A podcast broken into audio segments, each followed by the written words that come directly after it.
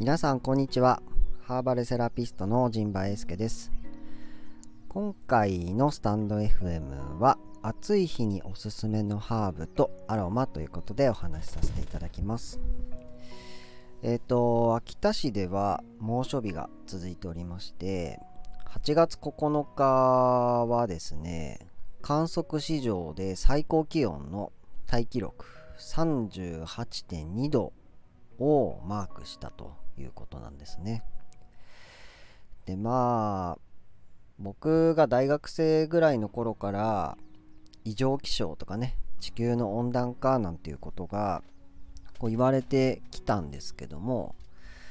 なんか今年は本当に異常気象というか暑いなっていうこととかまあそういうのをねなんか痛感というか、うんと、世界のどこかで起こっている出来事ではなくてまあ、自分のね、身の回りでそういうことが実際に本当に起こってしまうと、まあ、当事者として意識せざるを得ないなというような、なんかそんな世界がね、今来ているのかなというような気がします。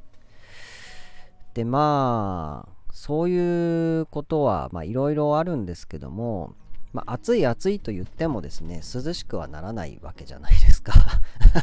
暑いって10回言ったらなんか1度下がるみたいなね、そういう魔法のような世界ではないので、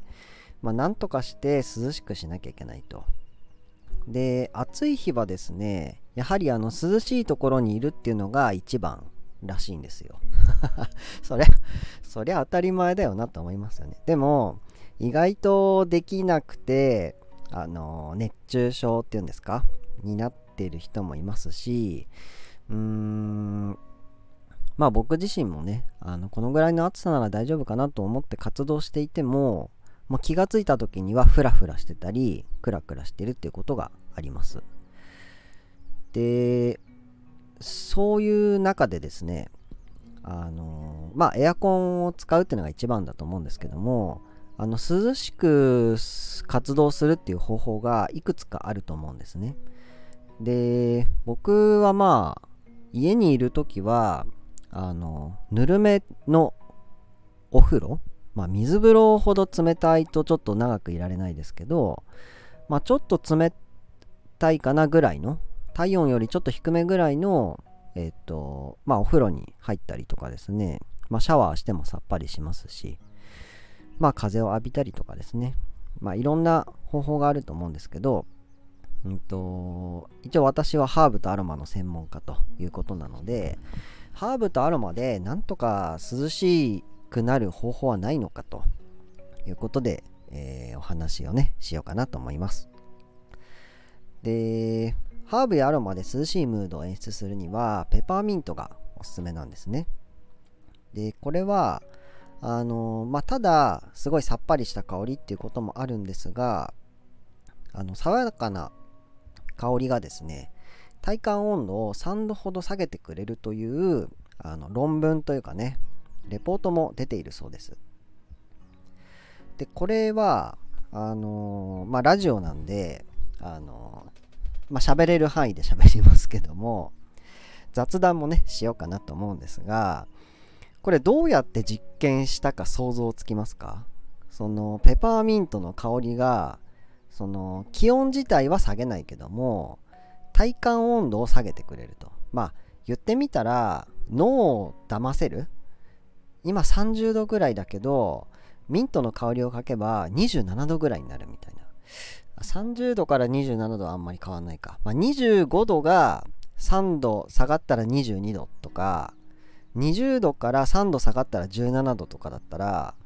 結構3度ってでかくないですか？あんまりね、38度が35度って言ったらまあ、平熱にはなったかみたいな気はするかもしれないです。それはまあ体温の問題なのでね。で、まあ、あの、香りで脳を騙すことができるってことですね。なんで、そうすることによって、あの暑い暑いっていう気分が少しは涼しい気分になるというような、そのぐらいの感じですね。もう物理的に気温を下げるのはもうエアコンしかないと思いますので、エアコンもね、使いながら、うんと、ミントをね、ペパーミントを使ってみようというのが、今回のラジオでの提案になります。で、ミントも、うんと、ハーブ、ハーブバージョンのペパーミントとアロマテラピーのねペパーミント精油ってものがありますのでまずはハーブバージョンですねでハーブでまあハーブそうですねハーブでペパーミントを使って涼しい感じになりたい時はですねまずはお茶がおすすめかなと思います。でえ暑いのにお茶なのと思うかもしれませんがあのお茶には2種類あってホットティーとアイスティーなんですね。なんであまりにも暑い時はやはり氷を入れてですね、うんとまあ、体温を下げるというか、まあ、体を冷たくするっていう意味でアイスティーとてもいいかと思います。ただあの外側は涼しくしたいわけですよ。で内側を冷やすとあの生体 生体機能防御なんだっけ生体生体防御調節作用だっけ？っていうあのそういう何て言うんですかね恒常性っていうかね。人ってこう何か生きるのに最適なちょうどいいバランスにしてくれるっていう機能があるんですよ。生体防御調節作用じゃなかった。生体防御機能調節作用じゃなかったかな。っていうのが確かあるんですよ。なのであまりにもうんとまあ、内側というかね消化器系をね胃とか腸とか内臓を冷やしてしまうと体の調子も悪くなってしまうっていう人もいます。のであの全然平気っていう人もいると思うんですよなんでその人は別にあのお好きなだけ冷やしていただいてもいいと思うんですがあの僕の場合はあまり冷たいものを飲みすぎたり食べすぎたりしてしまうとすごいだるくなってきたりするんですね。なので、まあ人によるんですけど、まあ夏バテっぽくね、なる人もいますと。でそういう場合は、あの、あったかいね、ホットティーのペパーミントティーがおすすめです。で、このホットティーも、あの、熱々のお茶だけがホットティーではなくて、ぬるめのお茶もホットティーですよね。なんで、キンキンに冷やしたのもアイスティーだけど、まあ、常温もアイスティーかな。うん。常温はアイスティーかな。まあ、左右とかね、ぬるい感じはホットティーになると思うんですけど、なんで、まあ、胃腸を冷やさない程度、体温にお酒はぬるめの感がいいじゃないですけど、人肌ぐらいの温度でペパーミントティーを飲むであれば、体は冷やさないし、で、ペパーミントのいいところも香りとかね、あとはこう飲んだ場合はそういうのも栄養とかね、ミネラルも吸収できますので、あの、まあ、ちょうどいい感じに、してお茶として飲むっていうのもおすすめです。で、もう一つがですね、アロマのペパーミント精油を使った涼しい感じはですね、うんと、僕、まあ、普通に炊いても全然気持ちいいですし、なんなら瓶を開けてあのその精油のねアロマの香りを嗅ぐだけでもかなりリフレッシュした気持ちになると僕は思います。これも個人差があるので何ともないっていう人もいると思うんですけどあとまあ嫌いっていう人もねミントの香り嫌いっていう人もいると思うんですけど僕は好きなのであの結構使ってますね。であのー、まあ僕のおすすめの方法は先ほどちらっとお話しましたがお風呂で使うっていう方法なんですよ。でお風呂も2種類あって入浴する場合とシャワーする場合ですね。で入浴する場合はあのお湯あちゃわ。バスタブにお湯を張って、まあ、ジャボンと入るわけじゃないですか。まあザパンなのかわかんないですけど。でまあその場合はですねあの湯船に、まあ、3滴から5滴ぐらいまあ、多くても10滴なんですけど、あまり多いとね、あのー、肌に刺激を感じる時があるので、まあ、やっぱり3から5滴ぐらいがちょうどいいかなと思います。で、シャワーするときは、あの、お風呂の床に数滴ね、2、3滴パポッと落として、でそれからシャワーすると、そのシャワーのお湯、あったかさでミントの香りがその浴室に広がってすごい気持ちいいです。